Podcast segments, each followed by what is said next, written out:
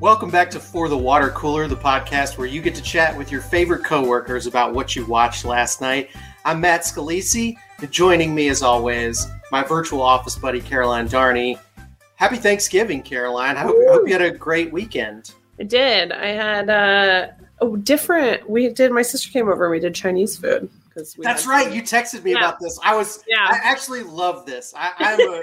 I'm a huge Chinese food fiend, so I need to know what you got.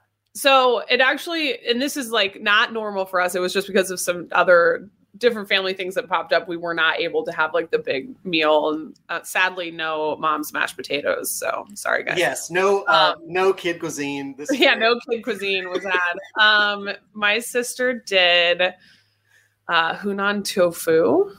Interesting. Um, with only See, I never do the tofu, even though Mm. I my wife is vegetarian. So I'm like, I, I have really opened myself up to vegetarian food a lot more as I've Yeah. gotten older.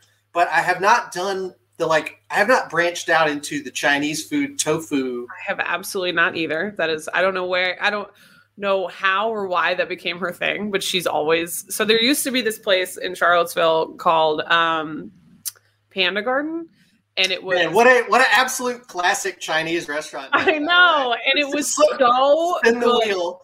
and it was like 50 yards from our so she's two years older i went and we and then she we had moved back from germany so she ended up like applying to and getting and like getting selected for the international dorm which normally people like first years didn't like didn't live in because it was just for not even that further away but like all the first years want to live together and do first year things and whatever Sure. and so um, I went to visit her and it was great. It's in a great spot and they had like a lot of extra budget and they had like bagels every Wednesday and like money for trips and like all these things. So I was like, this is so cool. And so she, um, like again, we had just come back from Germany, so she was like, "Why would I not? This, this would be cool." Um, and it's only about like thirty percent international students, which is what ends up being kind of like, oh, bummer. Um, and so a lot of people get like placed in there if like for overflow from the other dorms where there's not enough space or something. Um, and actually, one of my like best friends from high school ended up with the floor above us, but that's neither here nor there. But anyway, when I got to UVA, Megan was still living in the dorms because she was like, "This is great. Why would I move out?" And so I was like, "Oh, let me move in there. That'd be super fun." So I lived down the hall from her, and so we would like That's fun. hang out all the time, and uh, we would go to Panda Garden, and they knew our order when we called. like Man, I would do the shrimp fried rice. She would do the Hunan tofu extra spicy. Uh, see, this is where we're totally different. That's what I'm saying. It's like she gets everything like extra spicy, and they would be like, "Are you sure you want extra spicy? It's really spicy." And she's like, Yeah. "Yeah,", and she would love it. So she got that, um, and then we got chicken fried rice, and I got um, beef and broccoli. Beef and broccoli's classic. That's a solid one. I think they stopped. I also really like sesame chicken, and I think they stopped having it. Like I can't find it in the menu anymore. Um, Sesame chicken's like to me. That's like a staple Chinese. So food. I don't You know if can't- they like moved it into a different section because it's not under chicken anymore. You either got to have sesame chicken or you got to have orange chicken, and they're basically the same thing. But same thing, yeah. yeah, but you have to have one of them. You need the orange, the the red orange colored, which is very natural. ca- basically candied chicken nuggets. Is what Yes. we like. No wonder I like it. Um, yeah, The funniest is, so we originally planned to go to or to pick up from this place called Plaza Azteca, which has I don't know like how far the chain spreads, but it's in Virginia. Like we've been to one in um like the Williamsburg area, and it's so good. They do like the tableside guac, and they've got the like. so that's really, uh, really the move here. The Thanksgiving move is is you get Mexican and Chinese. Well, so I called in the morning and they didn't answer. And so that was our plan the whole time was to do Plaza Azteca first. And so we're like, okay. And I was like, bad news. I don't think Plaza Azteca is open. So when I tried to call um, the Chinese place here, Red Lantern, um, it was like I called a switchboard. Whatever the busiest day in modern history would have been for a switchboard, and it was just like, "Hold on, please, hold on, please," like all this stuff, and I was like, Well- "Okay, so they're open." you probably get you probably are getting a fair amount of folks like yourself and then Mhm. also like it's probably a go-to backup for thanksgiving disasters Yeah, shout, shout out. Shout out to our friends at Shutdown Fullcast. Uh, we'll, we'll do our first pop culture recommendation of the show today. Yes. If you've never listened to the, it's called Thanksgiving Disasters. If you search for it on your favorite podcast app, and you will find the Shutdown Fullcast episode of that title. It really, like, uh, you don't need to care or know anything about sports. Just listen. It is one of the most, I would say, perfect pieces of podcasting ever produced. Yeah, it's excellent. Any actually any of their disaster episodes are Yes, for Or sure. Any of their episodes, honestly. The disaster episodes are actually how I got my teenage daughter to listen to podcasts with me for the first time. because I just would, would play them and leave it on, and she didn't complain. And then she was like silently turning her head away from me, laughing because she doesn't want me to know that, No, that that- I like something good. That's amazing. Yeah, it was. It ended up being like we had such a lovely time. It got here so quickly. By the way, I was like, okay, let me order now because I anticipate like it could take a little bit because like you know, um, because like I said, it was like calling the busiest place in the entire universe. Um, and it got here so fast. It was so good, and it was just a ton of fun. Because then we watched While You Were Sleeping, which is one of my favorite Christmas movies. Um, we thought it had more. It does not start before Thanksgiving.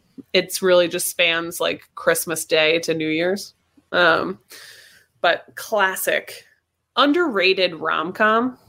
Like it's definitely in that like you know, it's, it's funny because and we're so so without without going further down this road I, I should set us up by saying we one of the things we want to talk about today is uh, movies let's say movies we want to watch during the holidays and it Yeah. doesn't have to be a christmas movie i know that's been a big debate in recent Yeah, yeah. years we don't need to be the ones having the die hard is die hard a christmas movie debate this is simply like the stuff you watch this Yeah. time of year and it can honestly be for a lot of different reasons and and a couple of the movies that i would say i always go back to this time of year we're going to be talking about in the second half of today's show with our guest Meghan Hall who's going to be talking to us about sister act 1 and 2 double Uh, double feature today. I am I'm so excited to talk about that with her. But so rom coms, I do think are like for they they not not just I mean, and I think like Hallmark, the Hallmark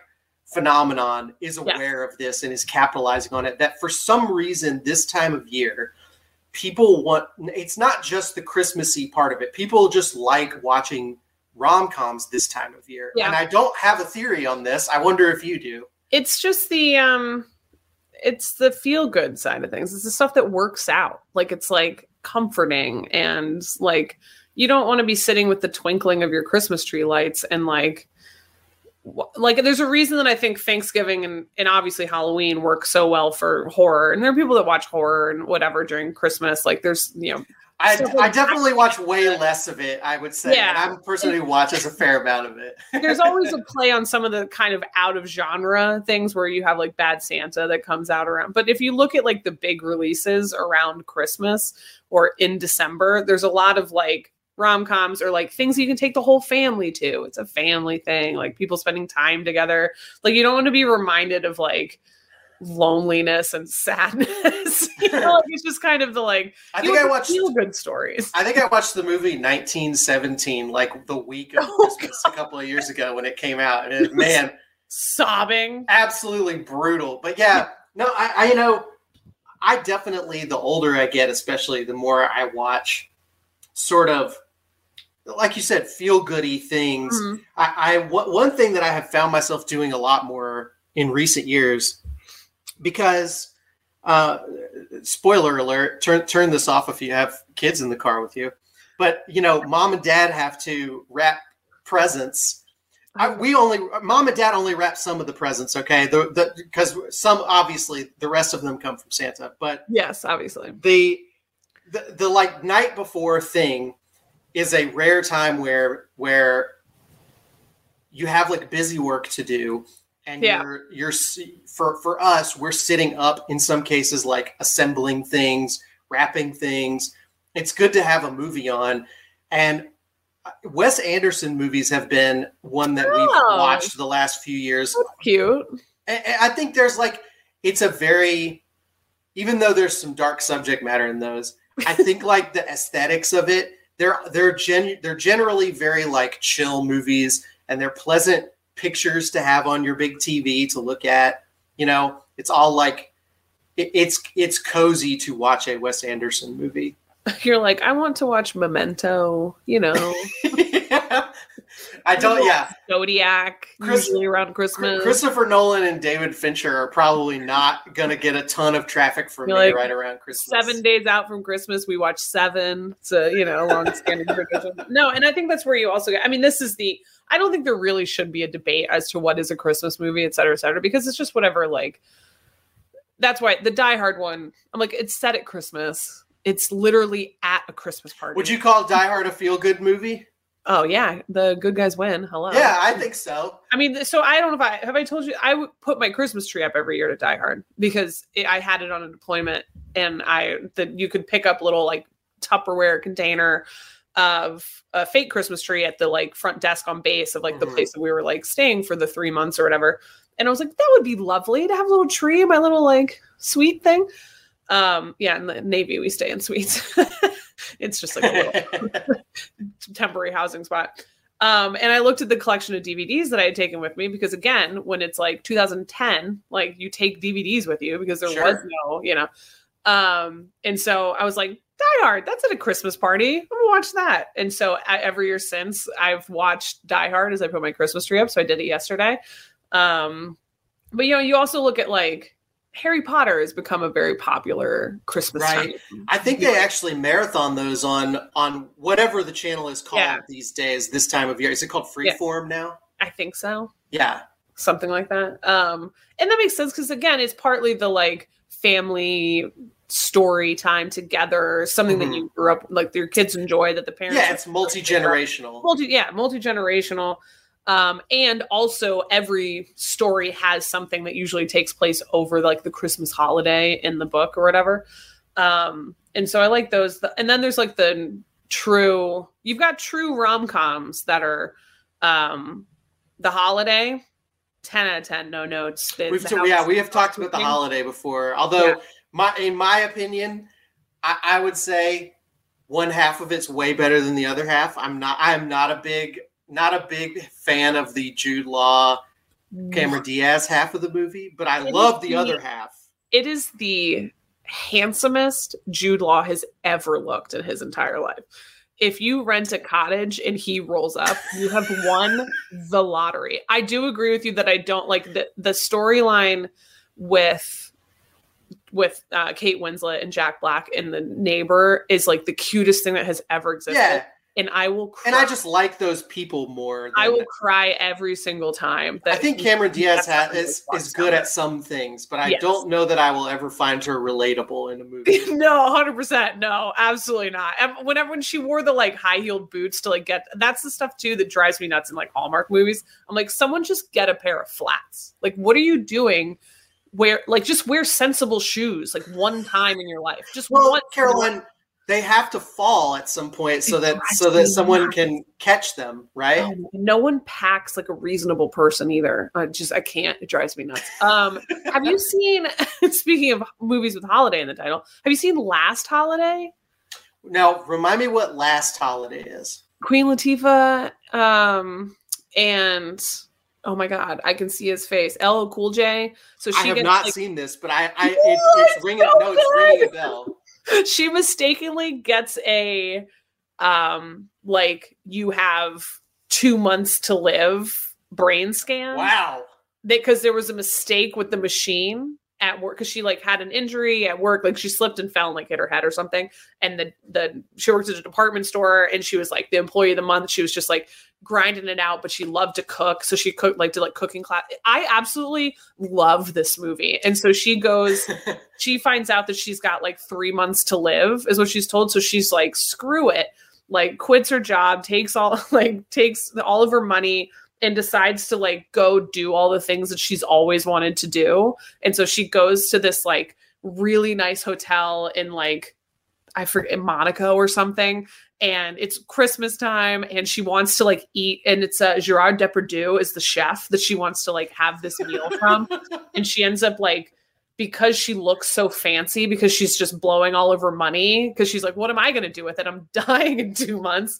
Um they're all everyone's like ooh who's that? Ooh who's that? And it's like it's just the oh i absolutely this is very this is sort of brewster's millions like Oh a like a slightly different take on and that. No, that's LPJ is so great in it and he like works with her at the um at the uh like department store and Mhm. he's the one that like finds out that like she's not dying and he's like trying to like track her down to tell her that she's not and it's just like the cutest thing and it's so it's a very like yes it's a very cheesy thing where it's like live your life to the fullest yeah and, but you know what like this is when we but- talk about like the kinds of movies that don't get made anymore yeah especially with stars like like Yeah.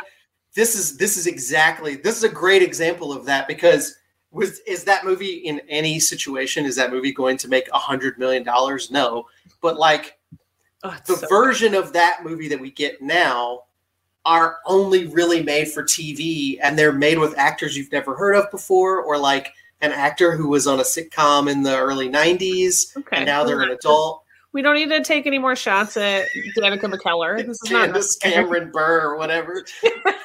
we don't like, Danica look, at Wait, that. at some point, I think you and Alex are going to have to do an episode with me where y'all make me watch a Hallmark Christmas movie because I've never seen one and I'm prejudging. But like, Uh, I want to say, I want to say, I'm going to make you watch Christmas at the Plaza because there are a few. Did I, tell- I always, I hate if I repeat myself, so apologize to anyone who's listening. that's a normal podcast thing to do. Yeah, we It's talked about Hallmark movies off and on a little bit, but there are legitimately a handful that are like actually good. Well, like- see, that's what I, I what I would want is for you guys to say. This this right here is why I watch these things. Okay, there's a- And maybe that's not the best one. Maybe it's the worst one. But like, I want Mm. y'all to show me the one that makes people go, "This is why I watch these things." Well, Every, every, single, single every single Hallmark movie has this general like roller coaster of emotions where you're like, okay, this is starting. This is gonna be so dumb. And then throughout it, you're like, oh, I wonder if they're gonna get together. You're like a very sarcastic phase.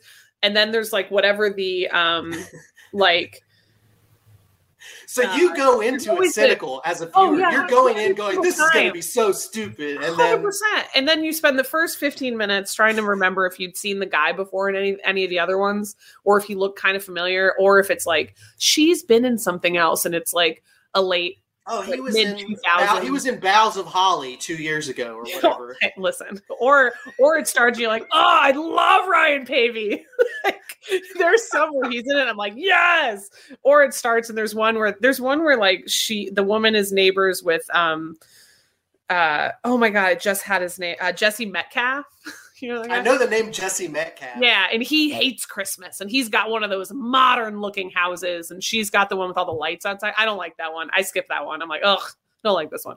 Um so there are definitely ones where you're like oh don't like this. Um if they already start out together i generally will skip it. If, if it starts and they're like a married couple because like they're going to have a fight and then get back yeah together. i don't need Is it. that I don't need it. there's always or there's time travel in those or not time travel but like alternate where it's like what our life could have been if we weren't together and i was like i don't care Okay, Um, so kind of a kind of like a like a take on uh It's a Wonderful Life. Yeah, there's a few. So generally, if they start out together, I'm like, no. Um, there's a few that are like in the same. There's some that like in that same vein where they already started out together. There's some that are like sequels or like trilogies of This like. is this is the other thing we need to do is like we need to diagram this into Yes, categories. hundred percent. Like, we I need don't want to to waste all my establish- Hallmark stuff. We need to establish the tropes of because I we need to have a name for. I know everyone's written it out and done lots of great Mhm. tweets about it.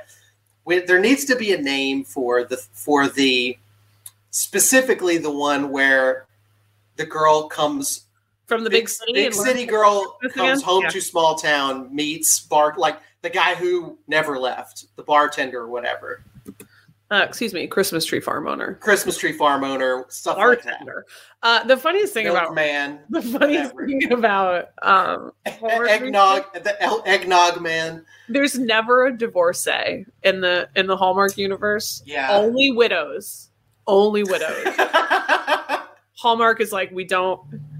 See, it, like honestly, at a certain point, it, it really is like, and I'm, I'm, I, I think, I think when you make such a high volume of something, Mhm. it's you, it's so clearly like science is being applied to it, and, Oh, and yeah. There's something somewhat like like it's worth learning about this and why certain ones work. certain phenomena? what Yeah. I need to do, what I've always wanted to do, and like sit down and like actually create a spreadsheet that is essentially like what the main protagonist's jobs were, what Yes. the what the plot was, like in the set plot, loose term, like what brought them there? What's the like? There's always like a baking competition. Uh, there's always like some sort of unnecessary um, contention. So whether it's like a lot of times, what'll happen is you'll be cruising along and you're like, they're so cute together. Oh no, he doesn't know that she's the lawyer from the company that's trying to shut them down. And like that's the big fight that ensues. So when you're going on this like, you know, oh, this is gonna be so dumb, can't wait journey, it- there's always the thing where it's like, oh my god, this is so stupid. Like just talk. Like this is so d-" and then by the end you're like, this was the cutest thing I've ever seen. I'm so glad that they're together. And I hope it works out. And then you're like, oh, a new one's starting. So so I just googled how many Hallmark Christmas movies are there total, uh, a- and and according to according It's to gotta be at least six hundred. this is a Forbes story that was that was published in November 2023. There there are to date. This says there have been more than 300 Christmas movies and a handful of Hanukkah films. Yeah, that's fair. So, Three so. That's it. They usually do like thirty Yeah. new ones a year. I think they have picked last- up. I think Yeah, they have. the I think they have increased years. their output. Yeah. Yeah. Because it looks like they have 42 new ones this year alone. before th- before October in October. The Yeah. countdown to Christmas started in October. Um, but I So like say- they're, they're rapidly expanding. Like I, I Oh. would say if it's if it's at 300 now, we're gonna be at we're gonna be at 500 in like two years. that's just the Christmas movies because they also do like spring fling stuff. They do like they so they've don't created little mini mini they don't stop like making these Yeah. at all. Like they do them over the summer and it's hiking based. You know, like it's it's all year like that they have these movies coming out. I don't know. They must sign the actors on for like five at a time. Like they must be in the contract that you do like five of them. Yeah, I mean, like it's a, at a certain point, it is essentially like they're making a TV show. It's just that none of them are connected to each Right. So I will. T- so my mom consistently will call me and tell me when Christmas at the Plaza is on because it is one that we both have been like it's legitimately like good. Like it's it and it's got um the Citizen Kane of Hallmark Christmas. it's got the woman, the adorable like British woman from uh Agents of Shield, the brunette, not Daisy, but the Uh, the the Fitz is that name? yes, she's in it, and then the guy Ryan Paevey, who I just mentioned, who's incredibly good looking and charming. Um, and she is like a historian that got hired by the Plaza in New York to do this like display of these stupid Christmas tree toppers over the years that they've had there. And there's like one missing, and there's like this history behind it. It's like so ridiculous, but it is so cute. It's not as ridiculous as one of my mm. other favorites that I don't know the name of, and I'll have to look it up. But again, Ryan Paevey. It's unbelievable that this this guy's like the, a legend in this one particular little world. I know he's so handsome. He legitimately travels through time. Comes into the future. I mean, look, this look. To be fair, okay. It's To be bad. fair, the the the original, the OG, well, not the original. I guess that's the nativity story, but like the the one we all know, the oldest other one, which is which is Charles Dickens' uh, Yeah. Christmas Carol. That is a time travel story, It is. so It it's is. fine. It's fine to do time travel Christmas It's so and the woman that he falls in love with, spoiler alert, is working at the mansion that he lived in. And so it's like a historical site now, whatever. And it's been a historical site because I forget like what his role or who he was, whatever. He's like a big, big name in the town until he went missing because he went to the future. Right. It's so good. It's so bad. Um, there's all I always will watch a royal themed one. Someone gets hired as a nanny and then they find out it's for a prince. Love it. No notes. Flawless. Uh And then one of my other favorites was these two, this couple that were put on a book tour together. Great movie. Loved it. So I I want to I want to throw two because the the the New York element is is a huge part of Christmas movie culture. Yeah. I I I, I think that's interesting, and I I, I don't. I, I guess it's probably because a lot of like what we think of as Christmas culture was basically invented in New York and, and just sort of disseminated to other parts of the country Mhm. from there. The idea of having a big Christmas tree in the center of the town seems Yeah. like that that is lit up in a ceremony. Like if you told, I, I don't know this to be the case, but if you told me that New York invented that, that seems right to me. The, the you know, the the Macy's parade, obviously, I would say is a part of sort of Christmas season culture. Yeah.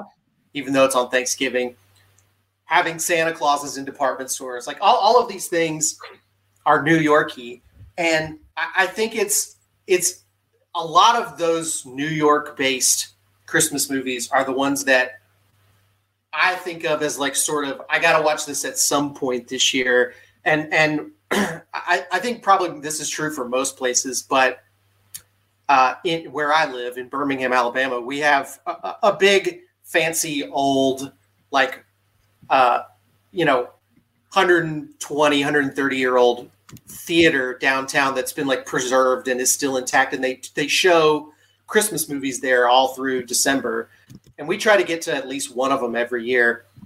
Elf Elf is definitely one of the ones we regularly go to. I think that's what we're going to this year. Yeah. That's a New York Christmas movie.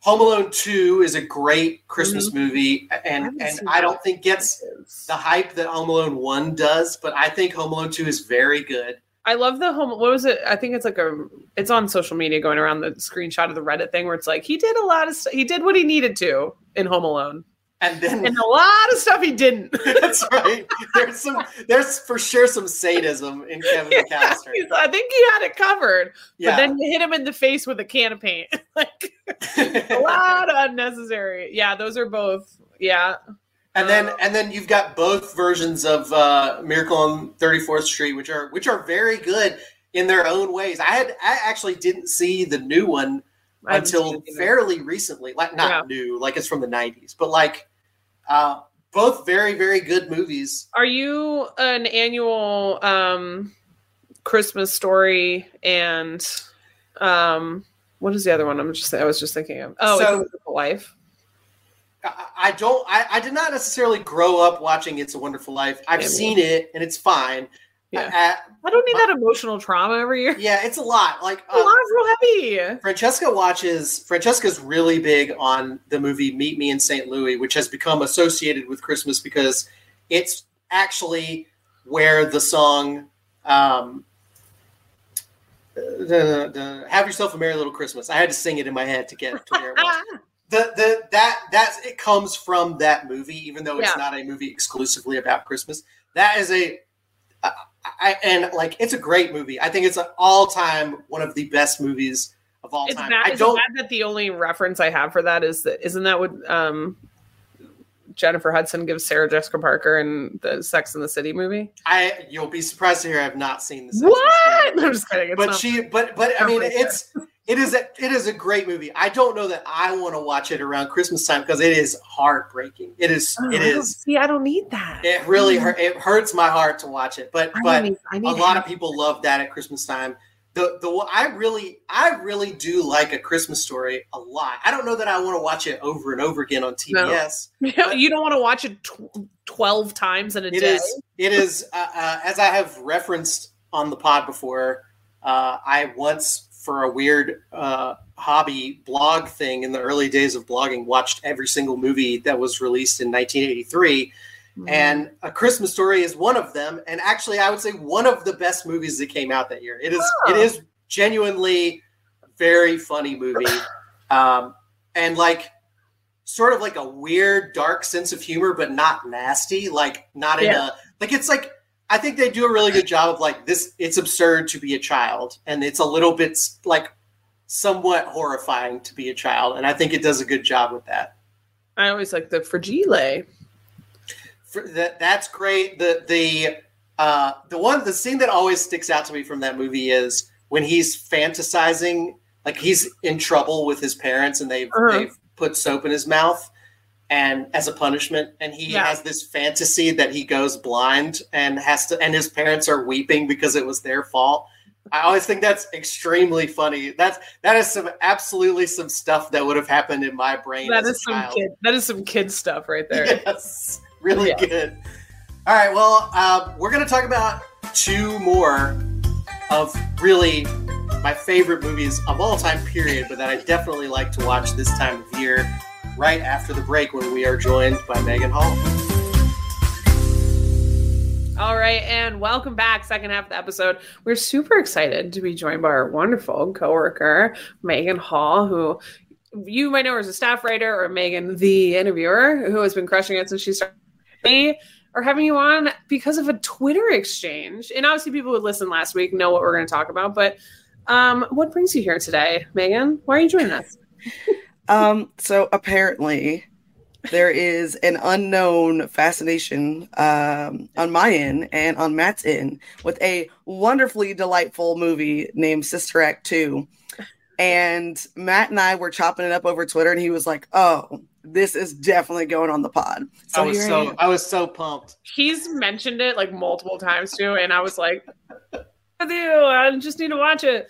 Uh, this is one I think it's one of those like I watched when they came out and haven't seen them since. So I did my due diligence. Well, I'm halfway through Sister Act 2, so we're gonna have to like treat this. haven't seen it since. What? I know, and I remember like so I'd finished Sister Act this morning. Just what a delightful flick. Also, Dame Maggie Smith should be in like everything. She's just delightful. She's so What is- great. what is can you guys i mean i know what i liked about it but what meghan what is it about sister act the franchise that spoke like what's your background with it like did you see it in theaters like what is it that brings you so much joy about this this two movie duet Yeah, so I don't remember seeing it in theaters, but I remember like watching it a lot on TV, and we had the actual like movie in my it. house. Um, but I remember like Sister Sister Act, the first movie. It's a good movie, right? It's not bad or anything else like that, but it definitely gives you full like 80s, early 90s vibes with the big Vegas lights and the big hair and the haircuts and all that, like mob gangsters, all that. But then when you get to Sister Act 2, it's like, wait a minute, we're introducing new characters and they want Dolores back. And oh, by the way, we need you to make people sing. And so, like, it's just, I think a lot of it is Whoopi Goldberg's deadpan humor. Mm. And the nuns are so serious, and she's like, no.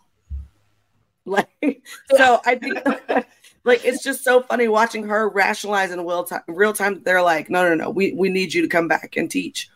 Um, also, highly underrated part of Sister Act 2 is not even Whoopi Goldberg's humor, but it's the staff's humor. So that is like Father Crisp, that is like all the other um the priests there and the nun like it's it's it's such like good humor.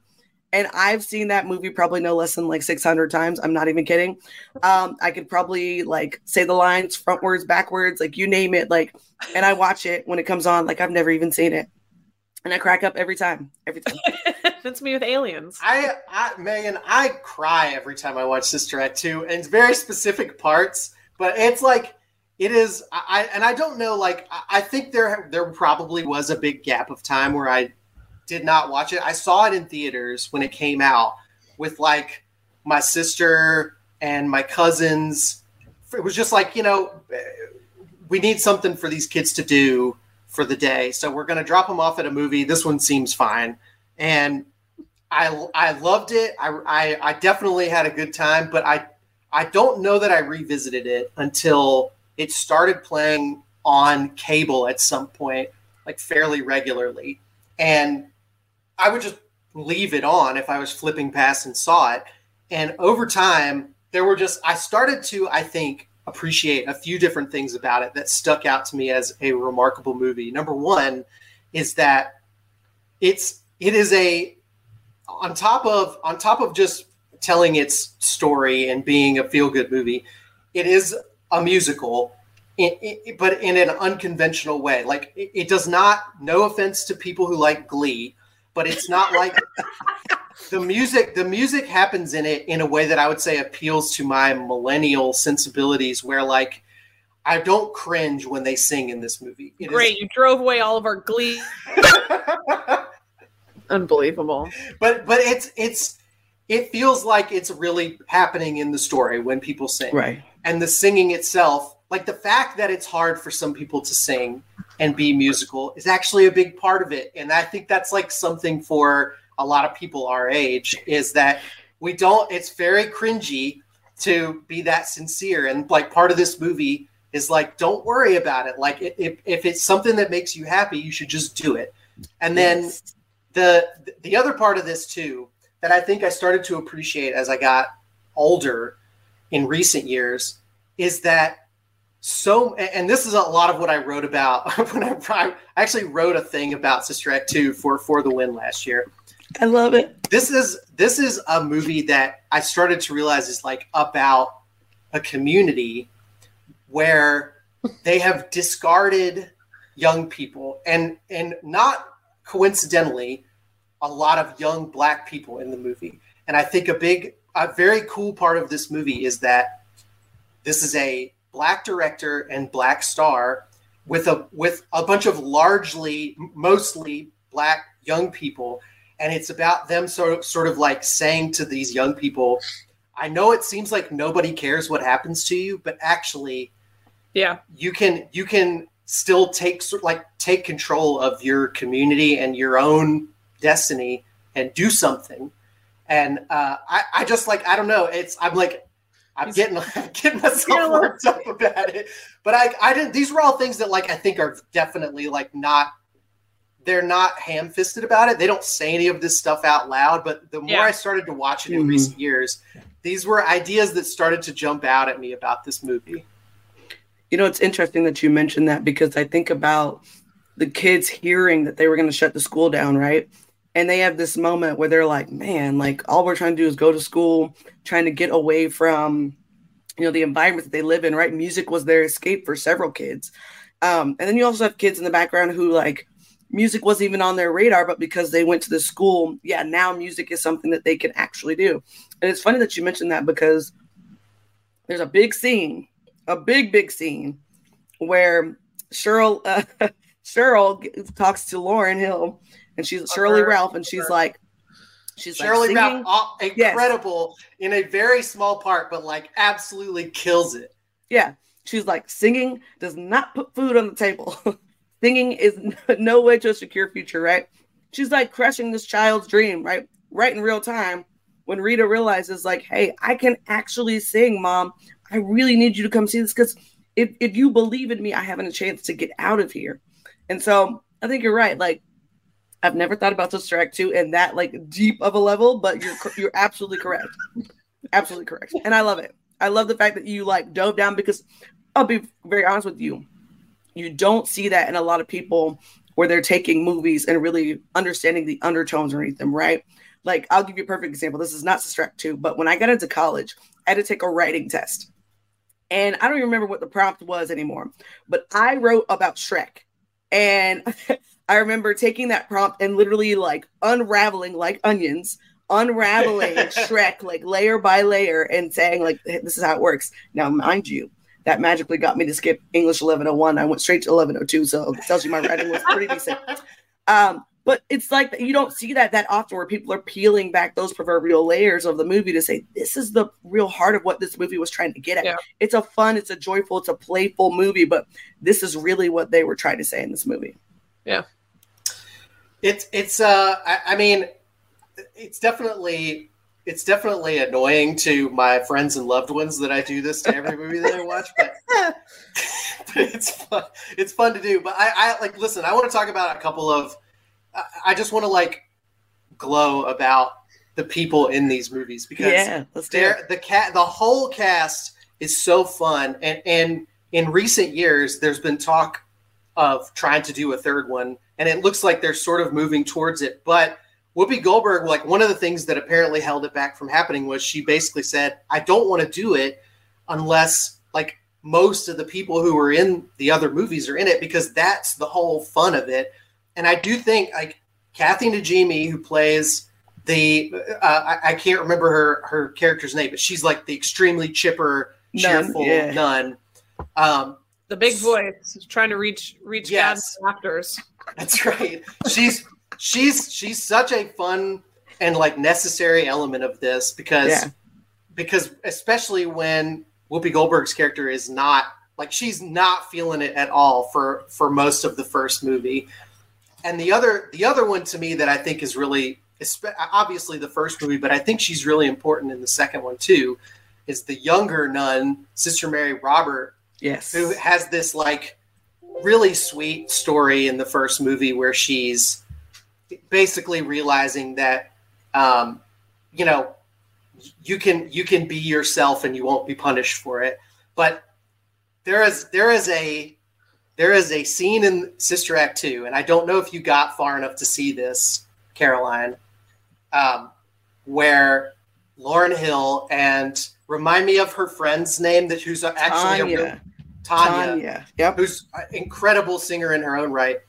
They're singing together. They think they're by themselves in the church, Mhm. and Sister Mary Robert kind of sneaks in to watch them.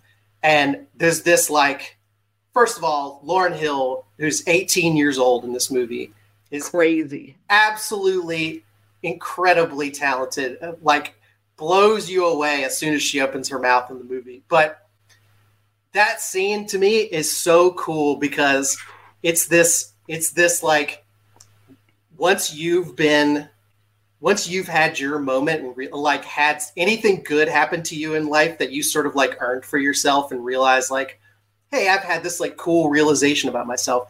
It's like all you want to do is go help other people get there. And that's what that little moment is. I think it's such a i think it's such a neat little thing to put in this otherwise just like fun movie about teens doing a doing a show choir Well, you know what's funny is that in that scene, Lauryn is is trying to coach up Tanya, right, to sing.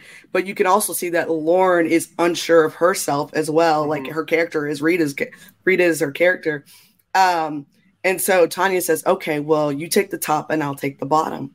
Right. So they kind of find their way in that scene, which Lauryn beautifully does the top and Tanya beautifully does the bottom. And it's just so cool to see them harmonize at once when they're not really trying. They're just kind of trying to find their way through. And after they do that singing you know the sister mary robert walks in and like catches them and she says oh please don't stop singing. You have such a beautiful voice. And she's trying to convince them that like hey they need to join the choir. They need to be here with you know sister mary clarence. And you could still just see in that moment like when no one is watching they're so confident of themselves. But the Mm. moment someone sees like hey no no no they're really good it's that that um oh no no i can't i can't it's too much.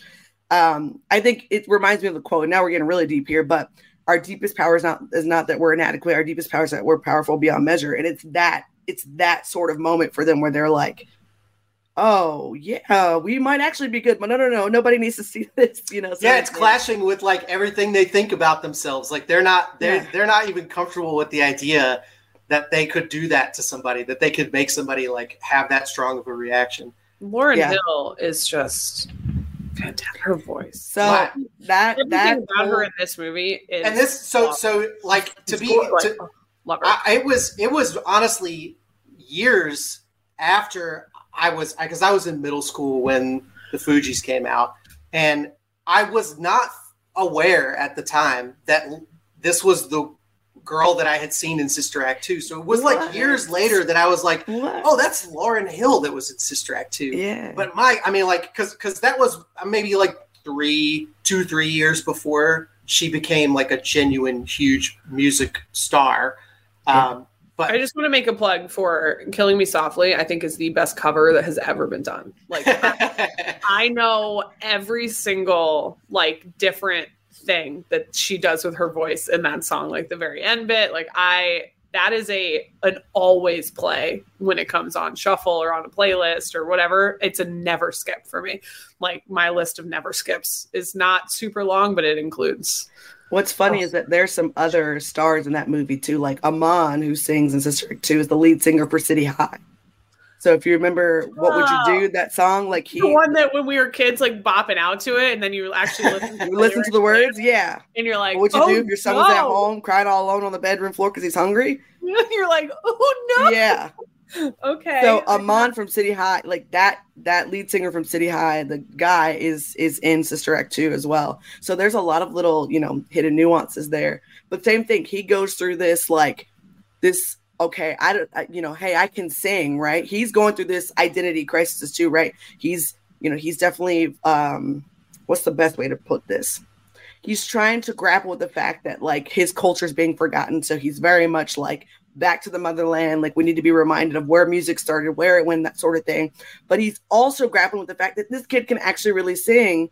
And when they do the Oh Happy Day, you know, uh scene, he starts off with this little like, you know, little small voice, and all of a sudden he busts out this high note. And it even shocks like Whoopi Goldberg because she's like, That's what I was looking for. You got it too. You just need to share it with people.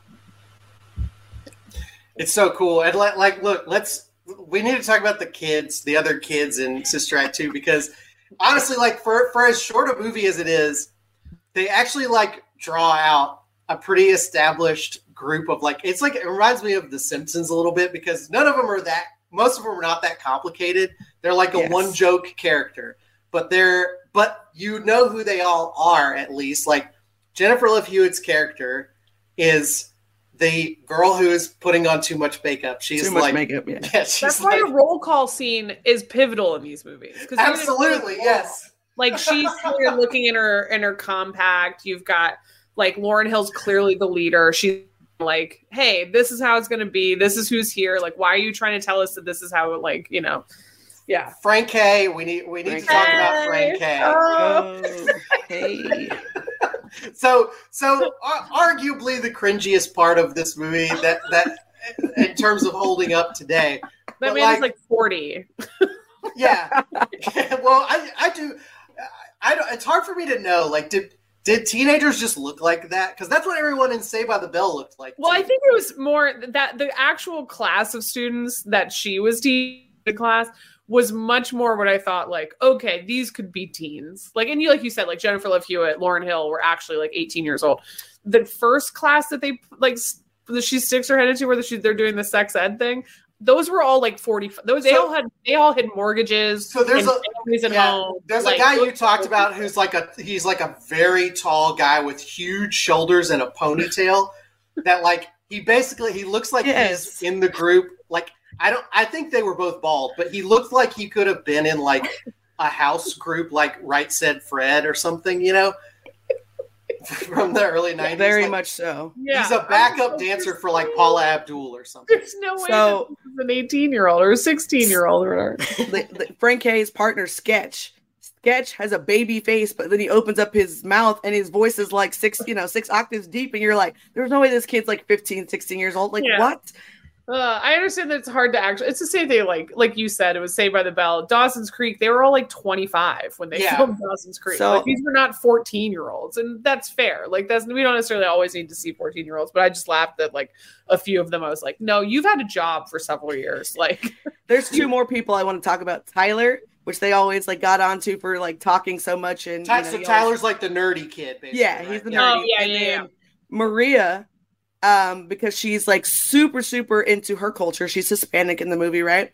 And one of the most underrated scenes in the whole movie is when they're like, Whoopi Goldberg trying to teach them how to how to sing, right? And she's trying to get to certain octaves and that sort of thing. So she's like, she's like, Ahmal, sing for me, and he sings his "Mary Had a Little Lamb" line, and um, I think Frank Hay, since you know he raps his "Mary Had a Little Lamb" line, right? Okay, cool. They get to Maria, and she's like, "I don't know, Mary Had a Little Lamb," and she's like, "What?"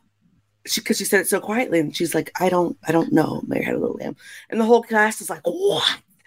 and she's like, "It is not her fault if she does not know that Mary had a little lamb." Like, it's a rant about about monoculture not Yeah. being a thing yeah yeah, I like, I cry, like I crack up laughing at that part every time. I am. you I can tell that Whoopi's even trying to keep it together in that scene. and the, that that girl, by the way, I I knew her from a uh, Saturday morning TV show called Beakman's World that I watched. Yeah. Oh. I used to Wow. watch Beakman's World. She was the she was like the the the the helper on Beakman's World. Do you know? Wow. I just looked up her IMDb. Do you know what she most or what her highest listed IMDb credit is? Uh, I, I so I think that she was in. Was she in Euphoria recently She or something in like Euphoria. that? Yeah, The top the top one on there though. She played Judge Jeanine Pirro in Bombshell. incredible. I'm I'm just gonna. ask. But yeah, she was. She I see. I watched Euphoria. Now I need to look back and see who. I think she's somebody's mom in Euphoria. that yeah, that would make sense. She says, Yeah. says Suze. Oh, you know, okay, I think I might know who this. I mean, she Euphoria's can't play a show teenager I- again, you know. So Uh, also, another shout out for, for anyone who for anyone who grew up watching Sesame Street or has children that watch Sesame Street. The priest who who is sort of like uh, I would say the goofier guy, the like sort of very frantic looking brother uh, in the school. He he played a character on Sesame Street called Mr. Noodle, who uh, is like basically a mime. So your children know who uh, know who that guy is for sure as well, well. you know who Mr. Crisp voiced? Yes. So Mr. Crisp is a is an actor who has done a ton of stuff. That's James Coburn. But yeah. Probably most people will know him as the voice of uh, Mr. Waternoose, I believe is his name from the Monsters Inc. movie. oh, that's him. Oh Yeah. my gosh. How did I not put that IMDb together? His IMDb is a lot of throwbacks from like don't know Oh any my of. Oh, that I mean that that is he's an extremely accomplished actor. Oh yeah, for I mean he was in like Magnificent Seven. Yeah. and, like his his IMDb picture is like Wow. But- okay. but I- now that makes so much sense. 1928. Like Jeez Louise. I, I, I do want to say too, like not to overlook. I mean, Whoopi Goldberg is an is an actor that I genuinely miss seeing in new stuff, and I know she's she look she's got a right to be like. She, first of all, she's not retired anyway. She's she's do, she's on like a daily talk show, but it's just that I don't watch it. But she, but I miss seeing Whoopi Goldberg in movies because uh, they're really. I mean, she is the type of actor that there is not you cannot substitute somebody else in for Whoopi Goldberg. It's a completely different movie. And th- this movie, the first movie, was actually written for Bette Midler, um, and so it would have been it would have been a totally different vibe to the Yeah. entire movie. Yeah. And I, I mean, I've seen a lot of the stuff that she's done from the 80s and 90s, and she's she is a whatever whatever anybody thinks of Whoopi Goldberg. Because like, if you do a talk show for long enough, you're gonna say some dumb stuff. But she seems to have like picked roles where she actually like cared what the point of the movie was and how it impacted people, which I always have really appreciated about her and she just sort of has this presence when I watch her in movies where I, I automatically connect with her and sort of uh, have have like I don't know it's it's like weirdly comforting to watch Whoopi Goldberg act in a movie and she's she's great in both of these but there's like so many she did so much stuff in the 80s and 90s where the, the whole movie doesn't work if Whoopi Goldberg's not in it. I would agree. I would say that like color purple does not work unless Whoopi was in Oh, it. that was the second Um, thing she was in. Crazy, right? Um, I, I mean, I'm- she had been a she had been a, a a stage actor, I think, and a Right. comedian before that. Yeah. But like, yeah, she got. I mean, that was that was very early for her in terms of But like it was being three years actor, after her actor. first movie. That's wild. so color purple is one I think about. Um, I also think about the Rodgers and Hammerstein's version of Cinderella uh, Yeah. with Brandy in it. Like she works, she magically works as the queen. It's funny because they talked about She's how, very like, funny in that too. yeah, how no one even questioned that you know a black woman and a, and a and basically a white guy would have an Asian kid, and I think it's largely because Whoopi Goldberg like makes it work. Like she makes that role like work. Yeah. Um. And Ghost. like, yeah, Ghost too. As, as the Mhm. on-site Patrick Swayze fan. This is not this is not a movie, but this is more recent that she was in. So if you've seen the Amazon series Harlem, she plays a um a law professor in that series. and it's very convincing, oddly mm. enough. Um, this is gonna have because, to go on my list. I wasn't even aware of this. Yes, yes. So uh, now she doesn't have like you know a ton of you mm-hmm. know uh, time in this in the series, but she's is a reoccurring character, and she's essentially challenging the main character to be better, to think deeper, right? And it's just it's just very interesting the way that she was able to pull that off because when she popped up in that series, I was like, wait a minute, where did y'all pull Whoopi Goldberg from? I thought she was done like acting. That's like what you're describing. That is like kind of like what you do with Whoopi Goldberg in a movie in a movie or TV show. Is you like you you have a main character who's very sure of themselves, and then they go meet Whoopi Goldberg somewhere, and she's like, "You, what if you thought about it this way?" And they and they reconsider because that's what she does in. That's Star basically Trek, what she Generation. does in the movie. I was that's just what she does in the show, like in Star Trek, and we'd like yeah. never talk about. That's basically what her job is in Star Trek is that she's a bartender, and the captain comes to her, and she's like, "You should think about things differently."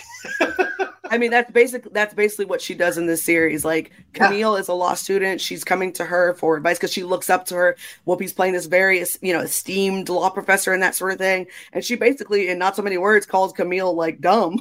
mm-hmm. um, basically, like, hey, like you think you're smart girl until you step out here in this real world. Like, I need you to get it together. Um, and so like it's just very interesting to see you know her in these teaching roles and maybe that's what she does because I feel like no matter what you're watching, whether it's Color Purple or whether it's this new series like Harlem, this newer series, I should say Harlem, um, that she has this innate ability to push people and to get the best out of people. And I and think that's, what, like that's why Sister Act 2 works so well. She's too. seen more than you. Like she's right. Yeah. And, and and the first one, obviously, she learns from them too. But like, there is some degree of that that she she's able to help them because she's like, you guys are all sort of stuck in here, and I've mm-hmm. actually been out there with real people with real problems, and so I know how to reach them.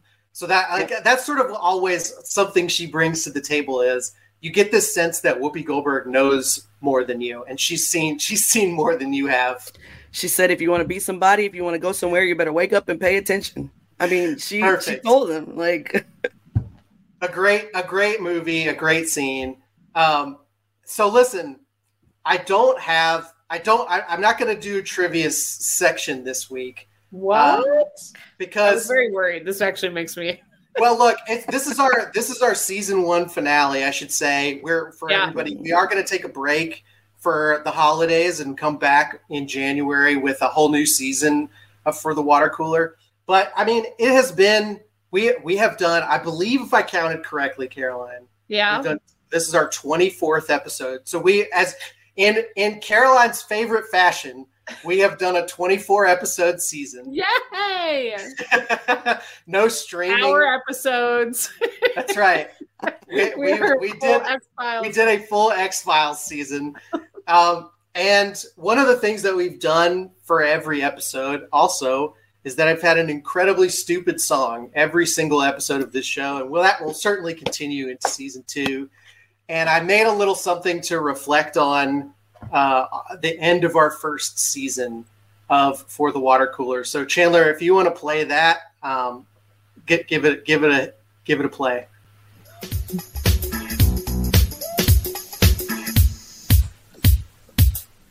For the water cooler podcast, season one is almost done we somehow managed to outlast Barbie's streak at number one. Chats about our new favorite movies, TV shows that we have seen, that we have seen, listening to Matt's dumb jingles, Caroline's snacking on a kid cuisine. Kid cuisine. I did not do a rap verse, so don't worry. I was waiting for it. I was like, come on, give me the verse. Oh man. you know what's so funny is I just listened to this song probably two days ago because I was listening to Shameless Plug. If you don't have this album, go get it. Tori Kelly, she has a Christmas album, and on it she does a Joy to the World slash Joyful Joyful like mashup.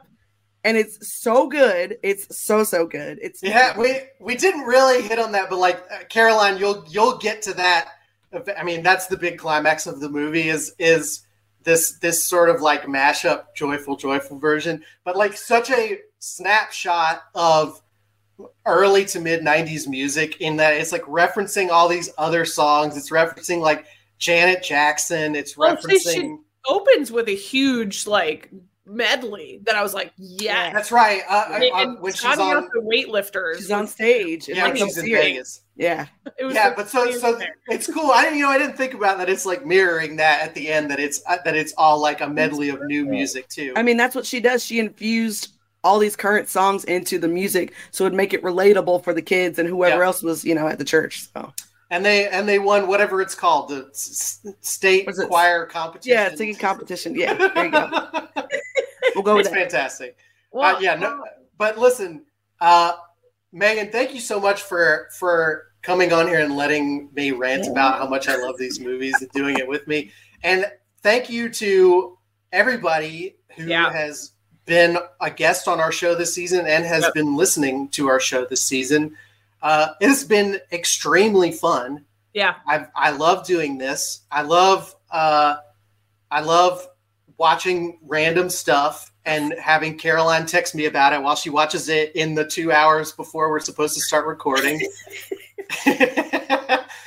but honestly, I genuinely this is an extremely fun thing to do, and I'm so glad that uh, for the win is letting us do it. And I'm Yeah. great. I'm also grateful to our producer Chandler, Producer who Chandler. does such a good job with this with putting this thing together every week. We love producer Chandler. Um, yeah, I don't know. I was just trying to be like cheesy, sentimental. I'm No, trying to. I, everyone who listens and has rated and reviewed or sent us tweets or messaged about things that they enjoyed, thank you so much for listening. Obviously, we're not done. This feels like we're like, oh, the end of the.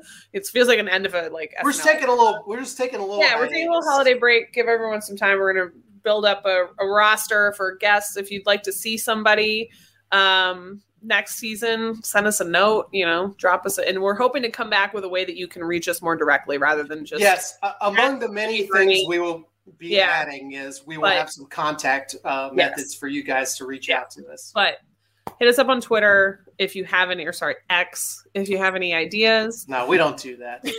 hit us up on Twitter. Still Listen, Twitter. I, I do. I do want to read one more review that we got that I meant to read last week uh, from from friend of the pod, hopefully future guests on the pod, uh, John Hammontree, who is an award-winning podcaster in his own right. Uh, John says Matt and Caroline have such easy chemistry that it's fun to listen to them talk about a topic, even when I haven't seen it. And in in parentheses, basically, whenever Matt goes full Gen X culture on us, which is incredibly insulting. I look forward to the jingle and trivia segments every week, and it's a great mix of guests. So, thank you, John, for the review, and everybody else. Uh, if you have not reviewed the show yet, please go help us out by doing that on wherever you listen to the show. Uh, Yeah. Meghan, thanks again for joining Thank us, you. This Absolutely. is super fun. Yeah, this was a blast. I loved it. And thanks everybody for listening, and thanks for doing the show with me, Caroline. Absolutely. Thanks for that. You know, happy holidays, everybody. Happy holidays, guys. in 2024.